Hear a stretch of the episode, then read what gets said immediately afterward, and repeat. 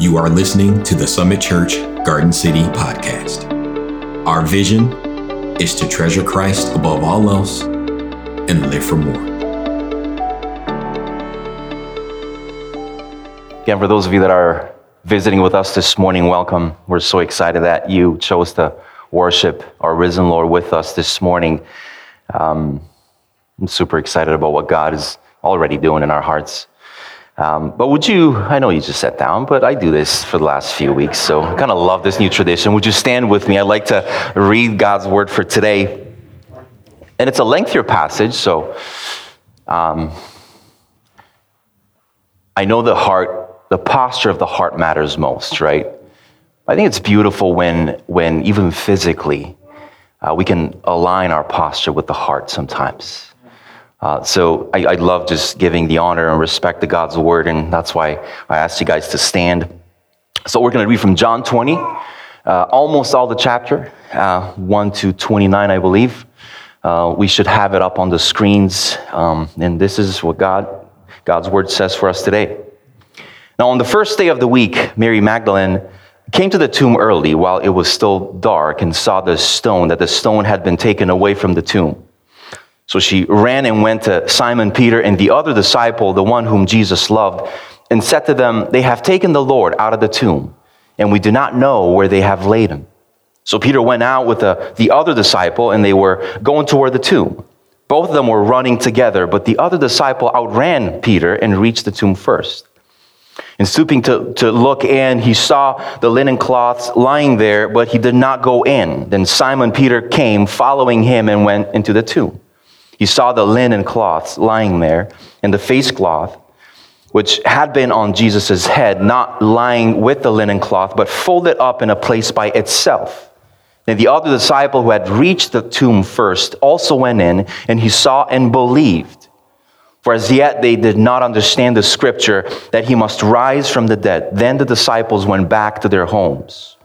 But Mary stood weeping outside the tomb as she uh, as she wept, she stooped to look into the tomb, and she saw two angels in white sitting where the body of Jesus had lain, uh, one at the head and one at the feet. They said to her, Woman, why are you weeping? She said to them, They have taken away my Lord, and I do not know where they have laid him. Having said that, she turned around and saw Jesus standing. But she did not know that he was Jesus. Jesus said to her, Woman, why are you weeping? Whom are you seeking? Supposing him to be the gardener, she said to him, Sir, if you have carried him away, tell me where you have laid him, and I will take him away. Jesus said to her, Mary. She turned and said to him uh, in Aramaic, Rabboni, which means teacher. Jesus said to her, Do not cling to me, for I have not yet ascended to the Father. But go to my brothers and say to them, I am ascending to my Father and your Father, to my God and your God. Mary Magdalene went and announced to the disciples, I have seen the Lord, and that he had said these things to her. On the evening of that day, the first day of the week, the doors being locked where the disciples were for fear of the Jews, Jesus came and stood among them and said to them, Peace be with you. When he had said this, he showed them his hands and his side. And the disciples were glad when they saw the Lord. Jesus said to them again, Peace be with you. As the Father has sent me, even so I am sending you. And when he had said this, he breathed on them and said to them, Receive the Holy Spirit. If you forgive the sins of any, they are forgiven them. If you withhold forgiveness from any, it is withheld. Now, Thomas, one of the twelve, called the twin, was not with them when Jesus came. So the other disciples told him, We have seen the Lord. But he said to them, Unless I see in his hands the mark of the nails, and place my finger into the mark of the nails, and place my hand into his side, I will never believe. Eight days later, his disciples were inside again, and Thomas was with them. Although the doors were locked, Jesus came and stood among them and said, Peace be with you. Then he said to, Tom, to Thomas, Put your finger here and see my hands, and put out your hand and place it in my side. Do not disbelieve, but believe. Thomas answered him, My Lord and my God. Jesus said to him, Have you believed because you have seen me? Blessed are those who have not seen and yet have believed. Amen. Let us pray. Father, you're so awesome. You're so good. What a celebration, Father. And we thank you. We thank you for the death of Jesus Christ, covering our sin, uh, providing forgiveness for us. But thank you for the resurrection. Thank you, Lord God, that that's exactly what we're celebrating today. And we should on a daily basis, Father. And we thank you. This is, this substantiates Christianity and our faith. The fact that Jesus, you rose the third day and you brought us to newness of life. Father, I ask that today we would understand, we would be reminded that we ought to live in light of the resurrection, in power and in victory. Would you help us, Lord God, have in our own lives evidence, the evidence of the resurrection? And I pray that if anyone here does not know you as their personal Lord and Savior, I pray that you would grab a hold of their heart and save them, Father. I pray this in Jesus' name. And everyone said, Amen. You may be seated. How many of us really believe? that Jesus Christ was actually bodily raised from the dead. Okay? And I think most of us would say, I do. I was, I was right. to which I would ask you, can you prove it? Can you prove it? I mean, because I, I, I hear a lot of great stories. You know, why is this one true? But can you prove it with your life? is the question. Is there evidence of the resurrection in your life? That kind of changes things, doesn't it? A little bit. See, it is impossible for us to say that we believe, that we really genuinely believe in the resurrection and not have any signs of the resurrection in our own lives, not have any signs of a transformed life. Because if you believe in the resurrection of Jesus Christ, you believe in everything that Jesus did and everything that Jesus said about himself. And let me just say, he, he made some pretty incredible claims, didn't he? What's important for us to remember is that we, when we talk about the Easter story, it's not just a story, it's not just a myth, it's not just a fable, it's not just this idea that we talk about on Easter. But the death, burial, and resurrection of our Lord Jesus Christ, the Son of God, are actual events that took place in real places at a certain point in time in history. This is history that we're talking about that changes our lives. So, is there evidence of the resurrection in your own life?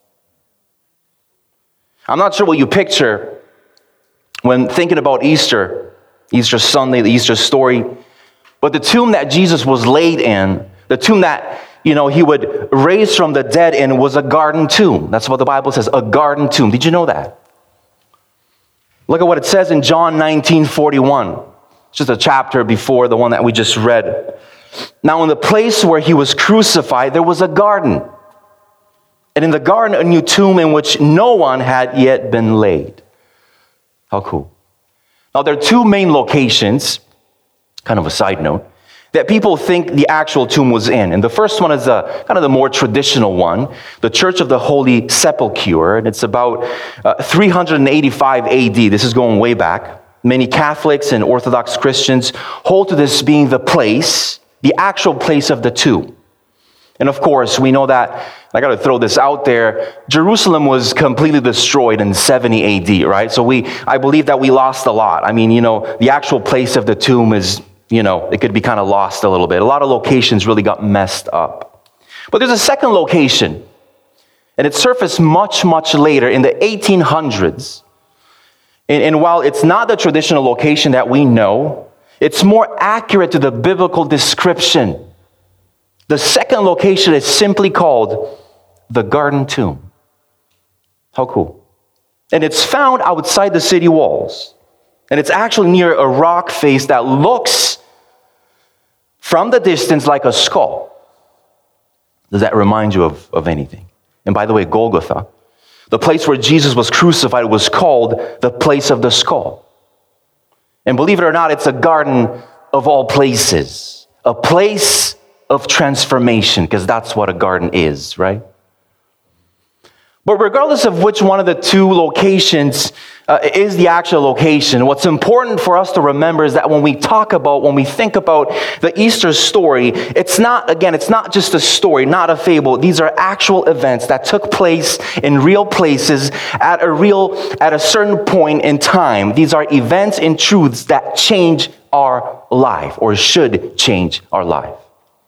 And regardless of which one of these two locations is the right location, the location that I want us to focus on today, to have in mind today, it's not this beautiful, ancient looking church from 385 AD and beautiful relics and, you know, that kind of make you, oh, let's just go visit and take some pictures and it's pretty, it's beautiful, all that sorts of stuff. The location that we should have in mind today and for the rest of our lives is this garden tomb that the Bible talks about.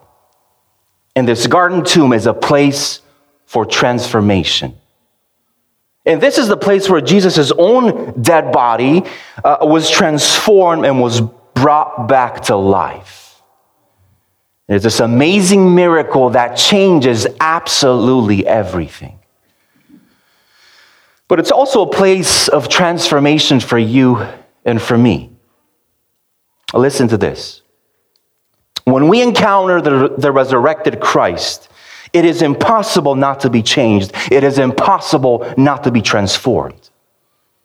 It's this reality that when we encounter the risen Christ, your life will inevitably be changed and transformed. So, is there evidence of the resurrection in your own life? And so, what I want to do as we look at the Easter story from John chapter 20 I want to look at four different people who interacted with the resurrected Jesus and how they, they experienced transformation in their own lives. And, and would you please be open? I know that maybe not all of you believe, really believe in the resurrection and in Jesus, but would you please be open to asking yourself this question Where do you see yourself in the Easter story?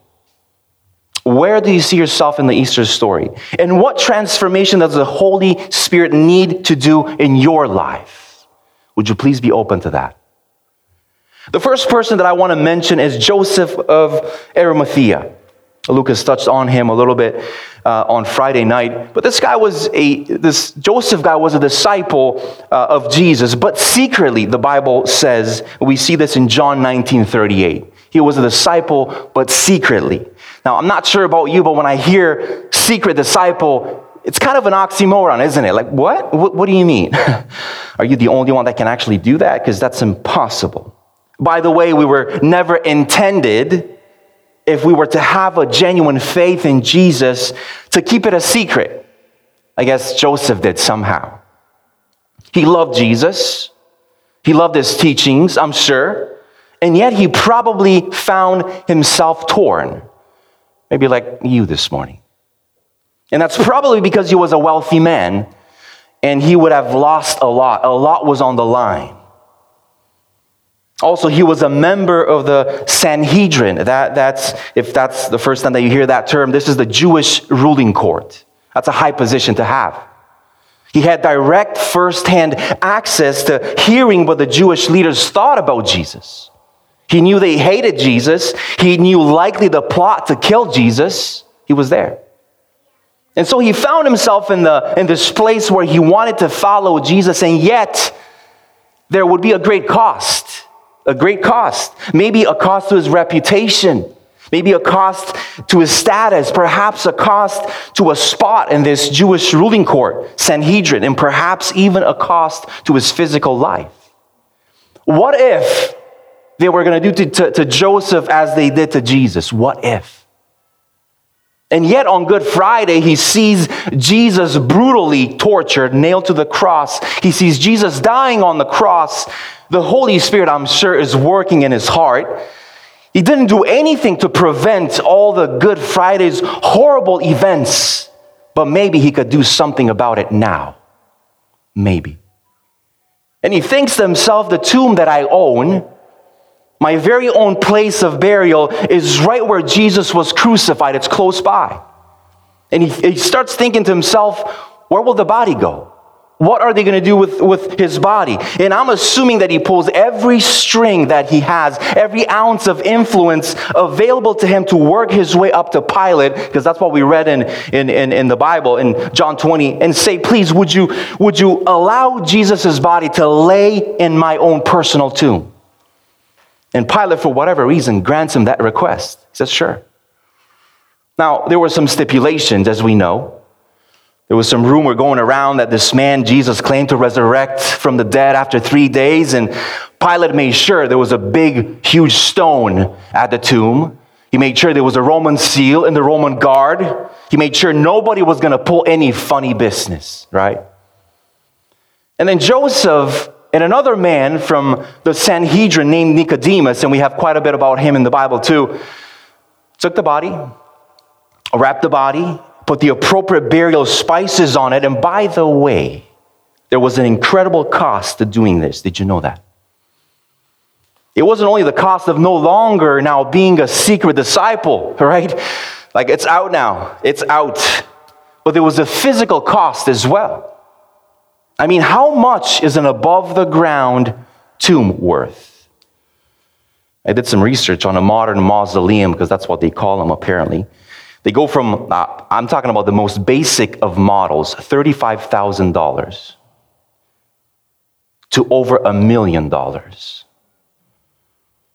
And this Joseph guy is giving up prime real estate just outside of Jerusalem in a garden, a place of beauty, a place of transformation. And he says, Jesus can have my place of burial. Actually, most commentators think that it was at least half a million dollars. Also, the spices that Nicodemus brings were 75 pounds. What are you going to do with all those spices? They estimate that this was the amount of spices for burying a hundred people. And Nicodemus and Joseph pour that out on Jesus alone. We're talking about hundreds of thousands of dollars of fine oils and spices. And the transformation that Joseph experiences is this he goes from secret to sold out for Jesus. He goes from secret to being sold out. He goes from being a secret disciple of Jesus. He loved Jesus privately. And then he goes from that to being sold out. I don't care anymore. I don't care what anyone says. I love Jesus and I want to make this public. Sold out. Maybe for you. Maybe you're in a place of a secret disciple of Jesus Christ. And while our faith was always meant to be personal, well, that means that our parents, you know, I'm sure if you grew up in a Christian home, they've been praying for you, but that's not enough. You got to encounter Christ yourself. So you got to have a personal faith. So while our faith was always meant to be personal, it was never meant to be private. It was never meant to be private. And the transformation that God wants to do in your life today is to bring you from a place of secret to being sold out for Jesus Christ. Jesus offered his life on the cross, dying for the sins of the world, dying for your sins and my sins. What is he calling you to offer him today? He gave everything to save you. He gave everything to save me. And we need to always be reminded that salvation is absolutely free. Salvation is absolutely free. There isn't anything that comes even close to valuable enough in this world that could buy your way into the presence of God Almighty. That's why Jesus gave his life for us. He's the only sacrifice that could deal, that could take care of your sin and my sin. But it will cost you your old life. It will cost you your sinful way of living to be a follower of Jesus Christ. And by the way, why wouldn't you want to give that up anyways? It's been destroying your life anyways. And what you get in return is something more beautiful and more precious and more valuable and more satisfying than all the wealth in the whole wide world. So, the transformation that God wants to do in your life today is to bring you from a place of secret to a place of just sold out for Jesus. Sold out. In the early hours of Easter Sunday morning, and we read about this, Mary Magdalene, along with a group of other women, were heading to the tomb to further pay their respect to Jesus, I'm assuming. And on the way there, there was an earthquake, and they knew something was going on. So they accelerated their pace. Let's see what's going on. They arrived at the tomb and they found the stone rolled away. Uh oh, something's going on. And before Mary Magdalene could think, she knew she had to alert John and Peter and the rest of the disciples. And John is the next person that I want to focus on. In verse 4 in our chapter for today that we just read, John records, and this is pretty funny, in his own gospel that he writes, that he wrote, that him and Peter, when Mary Magdalene gives the news, gave the news, hey, they've taken the body and I don't know what's going on and something's going on, both of them were running. That's what, that's what John writes. And John records in his own gospel that he beat Peter to the tomb. Weird flex, but okay. and so John gets to the tomb and he stands there, the Bible says, just staring at the empty tomb. And the Bible says that Peter shows up a few moments later. I'm assuming he was older and not, not in shape, whatever. And he kind of pushes past John and he barges in. Hey, where's, where is he? What's going on here? Where is he? So John is there, but it looks like he kind of froze for a few moments. And he sees the tomb is empty, but it's not completely empty. He sees the burial cloths. And he starts thinking about this. What's, what's the logic behind this? What's, what's really going on here? What kind of a person in their right mind, first of all, would try to rob a body from a tomb that was guarded by Roman, the Roman guard? With a huge Roman, you know, stone and the, the seal and all that. And then what kind of a person in their right mind let's say they get past the roman soldiers and the, they, they, they you know roll the stone and as they're grabbing the body who would unravel a decomposing body and leave the burial cloth there? And actually, the Bible says that the face cloth was nicely folded in a different place in the tomb. Who does that? And John looks at all of this, he takes it in, and the Bible records in verse 8 he saw and believed. He saw and believed.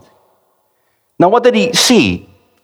He didn't see the resurrected Christ just yet, but he saw the empty tomb. He saw and he believed, the Bible says. And the transformation that John experiences, he experiences going from panic to perceiving. From panic to perceiving. And he is in a place of panic. What just happened here? He's caught up in the moment, and I'm sure that, that Mary Magdalene's panic kind of rubs off on him, and he gets there and he just stands still because he doesn't know what to do, what to say. He's taking it all in. And by the way, no one has seen the resurrected Jesus at, at this point, and John is the first believer in the resurrection because he says he saw and he believed. Because he's just standing, still gazing at the empty tomb, and he says, I believe. Maybe you can relate to that feeling of panic. Can you? You're probably just glad that you showed up on time or a few minutes late, but you're here. You're glad the kids have shoes on their feet, even though they may not match. That's us. Maybe for you, you've experienced panic and stress and anxiety and busyness and go, go, go every single day of your life. And this Easter, the transformation that God wants to do in your life, in your heart, is for you to stand next to John at the empty tomb and perceive. To slow down and perceive and then believe that Jesus Christ has risen from the dead. I mean, do you realize the implications of this? Do you realize what the resurrection means for us in our lives, church? R. Kent Hughes says it like this, and I quote A living Christ is an all powerful Christ. A living Christ is a present Christ. A living Christ is a Christ who gives us life now. A living Christ is a Christ who gives us life in eternity. And a living Christ is a Christ who gives us victory. Do you realize what the resurrection means for us? It changes everything, church. It changes everything. He is risen just as he said he would. He is the Son of God. He actually has the power to forgive our sins. He and to raise us up into a new life with him. The resurrection church substantiates every claim that he made. The resurrection validates every claim that he's ever made. And by the way, he made some bold claims. It really changes everything. And maybe, friend, for you, you've been so busy in the panic, so busy in the distraction of your life that this Easter you need to just, you need to be still be still at the empty tomb and perceive and observe and identify and recognize and feel and sense and understand. Those are all the synonyms for perceive, by the way. So Peter and John go away from that place. Peter may still have some questions. What's really going on here? But John believes. And Mary is left there by herself outside the tomb, the Bible says. The Bible says in verse 11, but Mary stood weeping outside the tomb. This weeping that we read about uh, here is not just a single tear. It's not. It's actually the same as we see in John 11, where the people are weeping at the at the tomb of Lazarus, right, for his death. This is a wailing. it's not a quiet, pretty kind of crying. It's an ugly kind of wailing, ugly kind of crying. And Mary, the Bible says, is there outside of the tomb, and she is weeping. After John and, and, and Peter uh, leave, she approaches the tomb and she sees something else there. The Bible says that she sees two angels there. And she says, Where have they taken him? They've taken my Savior. Where have they taken him? You can just imagine the cool angels, you know, just pointing to her without saying much. Mary, just, just look behind you. And she turns around and she sees a man. It's Jesus. But she doesn't know it's him. Perhaps his appearance was veiled from her in some way, or maybe her eyes were still so full of tears from weeping, she couldn't tell what's reality here. Isn't that the case with a lot of us? We're so into our problems and that we just don't know what's, what's the promise of God, what's fake, what's not. I mean, even seeing him crucified and tortured just a couple of days, right? She probably thought that Jesus could finally rest now. He's, you know, it's, it's still, he's dead. No one's, no one's, you know, offending him and, and spitting on him. She probably thought to herself, man, the horror and the humiliation, the ridicule of the cross, at least he's finally dead now, right? He can rest in peace. But no, they've taken his body. The humiliation continues. What's going on? And so she finally turns to this man who she thinks is the gardener. I mean, it's a pretty good guess. They're in the garden, right? Pretty good guess, Mary. And she says, Where have they taken him? And this man says to her one word Mary. And one word is all she needs, apparently. Jesus in John chapter 11 says that his sheep hear his voice and they know him. And she heard his voice and she knows it's Jesus Christ risen from the dead. And she clings to him, the Bible says. She clings to him. And Jesus actually says, Do not cling to me, do not cling to me. And I think he says that for two reasons. He knows that he's only going to be around for 40 days and he will ascend into glory to sit at the right hand of the Father. But the next thing he says is this Jesus says, I have a job for you. Go tell the brothers. This is what verse 11 says, we just read this a few minutes ago. Mary Magdalene went and announced to the disciples, I have seen the Lord. And that he's, he had said these things to her. Isn't it interesting, church and friends and guests, and unconventional maybe, that the very first person to see the risen Christ is Mary Magdalene? A woman who Jesus cast seven demons out of a woman who very likely was involved in prostitution or some other form of intense sexual immorality. And she is the first person not only to see Jesus, but the first person to preach the gospel on Easter Sunday. And here's the message I have seen the Lord. I have seen the Lord. That's her message. Have you seen the Lord? Here's a transformation that took place in Mary Magdalene's life from anguish, from anguish to announcing. From anguish to announcing. From anguish, she is in this moment of sheer anguish, and she goes from that to announcing the resurrection of our Lord Jesus. And maybe for you, and maybe for you, you are in a place of anguish. And maybe it's anguish over your own sin You're just in a place of utter brokenness and sorrow because you've made some life altering mistakes, or maybe some heavy sinful things, and maybe even intentionally living far away from God. And you're carrying that weight with you, and it feels like an insurmountable weight of sin and guilt and shame. And you almost wonder could God forgive me? Could He even forgive me for what I've done? I'm not sure if you know anything about demon possession, but you don't accidentally get possessed by seven demons, by the way. I mean, you've got to be mixed up in some really dark stuff. Mary Magdalene was a woman who sinned very much, but she was forgiven very much. And she loved very much. And she loved her. And God was going to use her to proclaim very much the, the, the gospel message on Easter Sunday. How cool is that? And whoever you are, I just want to encourage you today. And I think, I don't think it's an accident that Mary, you know, that Mary is the first person to see the risen Christ. I want to, and I want to encourage you with that, that you are in the right place on Easter Sunday here at church because God wants to do a transformation in your own life, in your own heart. And maybe you find yourself in a place of anguish, but it's not necessarily anguish over your sin, but anguish for the world. You don't have to look too hard. Just glance at the world and what's going on, the depravity in it, the sickness in it.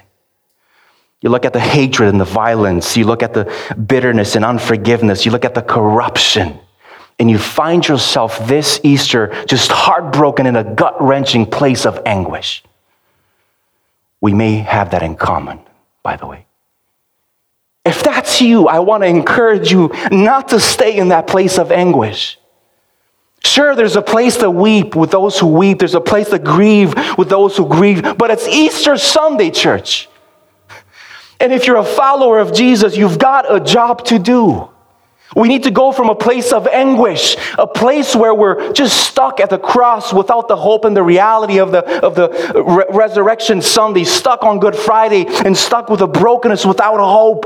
We need to recognize the power and the victory of the resurrection church. The resurrection is the reason we're even called a church. Do you realize that? But then we've got something to announce. I have seen the Lord. I have seen the Lord. Have you seen the Lord? There are people who need to know that there's life available right now. There's people who need to know that there's eternal life in Christ available to them right now in Christ. There's still many more people out there that need to know that forgiveness of sin is available right now in Christ. There's still people out there that need to know that they can be reconciled with God and they can be reconciled with one another in Christ. The gospel is the hope of the world. So if you've experienced resurrection life in your heart, Christian, you've got work to do. You've got work to do. Don't just stand outside the tomb, get in there, have a look, see the reality, remind yourself of the reality of the resurrection, and then get busy. Go into the whole earth and proclaim the gospel to everyone. What does that mean? Go to the people in your sphere of influence, your family, your neighborhood, your workplace, and share this life altering news with them. I have seen the Lord. I have seen the Lord. There's another character that I want to mention. This takes later, this takes place later on on Easter. So Jesus shows up to the disciples and they see him with their own eyes, except for Thomas. We don't know what Thomas was doing, and we got to give him the benefit of the doubt. Maybe he was grieving privately, because some of us do that, and that's fine. Or out for, you know, picking up groceries. We're just not sure, but let's give him the benefit of the doubt. And Jesus shows up and he wasn't there to see him. And Thomas says this in verse 25 after the disciples, like, hey, we've seen the Lord. Ah, oh, you weren't here. How about it's, you know? And he says, unless I see, unless I see in his hands the mark of the nails and place my finger into the mark of the nails and place my hand into his side, I will never believe. And maybe you find yourself in that same place too and you find yourself on Easter Sunday with this heart posture, I will never believe. Yeah, I was invited to church this morning. Sure, I came. but I'm never going to believe. Never say never. Thomas missed Easter, but a week later, Jesus shows back up, and then Thomas saw the resurrected Christ with his own two eyes. And Jesus goes to Thomas, and instead of making him feel guilty, making him feel bad, he says, Here, is this real enough for you, Thomas? Put your finger in the holes in my hands. Put your hand in the hole on my side, uh, you know, where the spear pierced me. And this is what Thomas had to say in response to that in verse 28. Thomas answered him, My Lord and my God. Jesus said to him, Have you believed because you have seen me? Blessed are those who have not seen and yet have believed. And by the way, that's you and me, Jesus is talking about at the end here. That's you and me. He, he knows that he's not gonna, he's not gonna, you know, physically appear to every human being for the rest of history. And maybe for you, the transformation that you need to go through today is the same transformation as Thomas from doubting to fully devoted. From doubting to fully devoted. Now, Thomas earned a nickname that day, and we all know it. we all know it, right? We call him Doubting Thomas, but perhaps we should call him Devoted Thomas.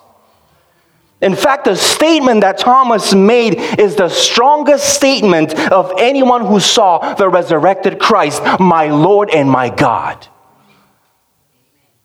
It's a 180.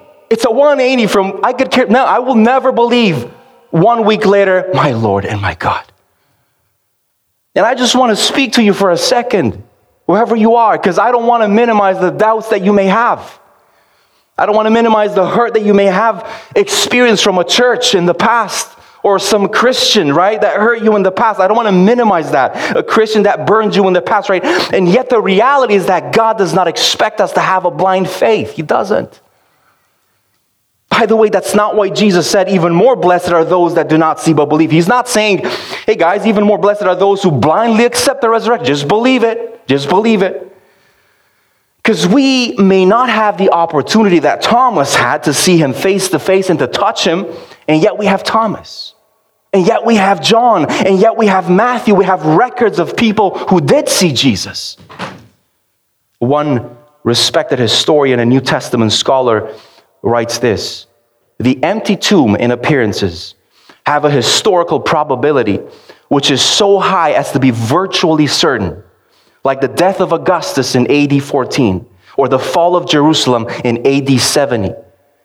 Did Jerusalem fall in AD 70? Did it? Of course it did. We see evidence of it today. We see evidence of it today. Did Jesus rise from the grave? Of course he did. The amount of evidence we are left with is absolutely incredible. So it's not blind faith. It's not. Because people will say, well, good for you that you believe, man, but I'm more of a logical. Me too. Me too. And I was convinced of this reality of the resurrection too when I looked into it because it's so compelling. And I want to challenge you to do the same. And by the way, here's some reasons, here's some proof of the resurrection, just scratching the surface. How about the empty tomb? Where's the body, Pontius Pilate? Your seal was out front, your guard was out front. How about over 500 appearances that history talks about that Jesus made in, the, in that 40 day period from his resurrection to his ascension? I don't know if you know anything about practical jokes. It's almost impossible to get like a dozen people to collaborate on a story, let alone 500 people. Here's another one transformed disciples. The lives of the disciples and their radical transformation in their lives, an example would be Apostle Paul. I mean, this guy hated Christians with a passion. He even killed Christians and persecuted Christians. And now he's planting churches, discipling people, and he's fully surrendered to God and his work and calling. Why? Because he saw Jesus, he encountered the resurrected Jesus. Another proof would be 3,000 converts in one day. People who are Jews, you know, eh, giving their lives to Jesus on the day of Pentecost. How do you explain that? And then the billions, millions, let's just say, millions of Christians over the last few thousand years, we each have a story and a testimony in a way that we can say in our lives, I have seen the Lord. I've experienced Jesus in my actual life. I've experienced transformation. So it's not a blind faith. This is the furthest thing from a blind faith. And today might be the day for you that you go from doubting to devoted. From doubting to devoted. And I pray that it is. And I want to invite you to respond to this incredible news of the gospel on Easter Sunday. To believe that Jesus is who he said he is. He is the Son of God. He died for your sins and my sins on the cross, and he was raised back to life from the grave three days later. And the way we respond is we pray and we ask God to forgive our sins. And not only that, to, we pray that He would lead our lives for the rest of our life. But really, we also respond through baptism, this public confession of faith. We love it here at Summit, as we should. It's how Jesus instructed us to respond. And really, what baptism is, it's this really powerful reenactment of Easter weekend. You realize that? It symbolizes a death going under the water, signifying dying in the likeness of Christ, being buried with Him. You're no longer yours. You're no longer your old self, but a new creation now. And then being raised up out of the water in a new life with Christ. How beautiful. It ain't going to be perfect. But you're in Christ. And that makes all the difference in the world. You're going to have a new hope like you've never had before. A joy and a peace that the world cannot give, no matter how much money you have. And you have a hope for an eternity with Him. Think about eternity as eternity. And think about this life being maybe that compared to eternity? Would it be worth it to look into this? If really, if this life, this moment, if what we're talking about here today is true, wouldn't it be logical and the rest of the words that I can't think of right now, worth it to really look into it and live this moment for God? Give it your best shot so that eternity is with Him. Because we're, we're all going to live forever, either in hell or in heaven. So I pray that you would respond today to this beautiful message of the gospel. Would you stand with me? Thanks for tuning in to the Summit Church Garden City podcast. We hope this teaching has encouraged you and helps you live for more.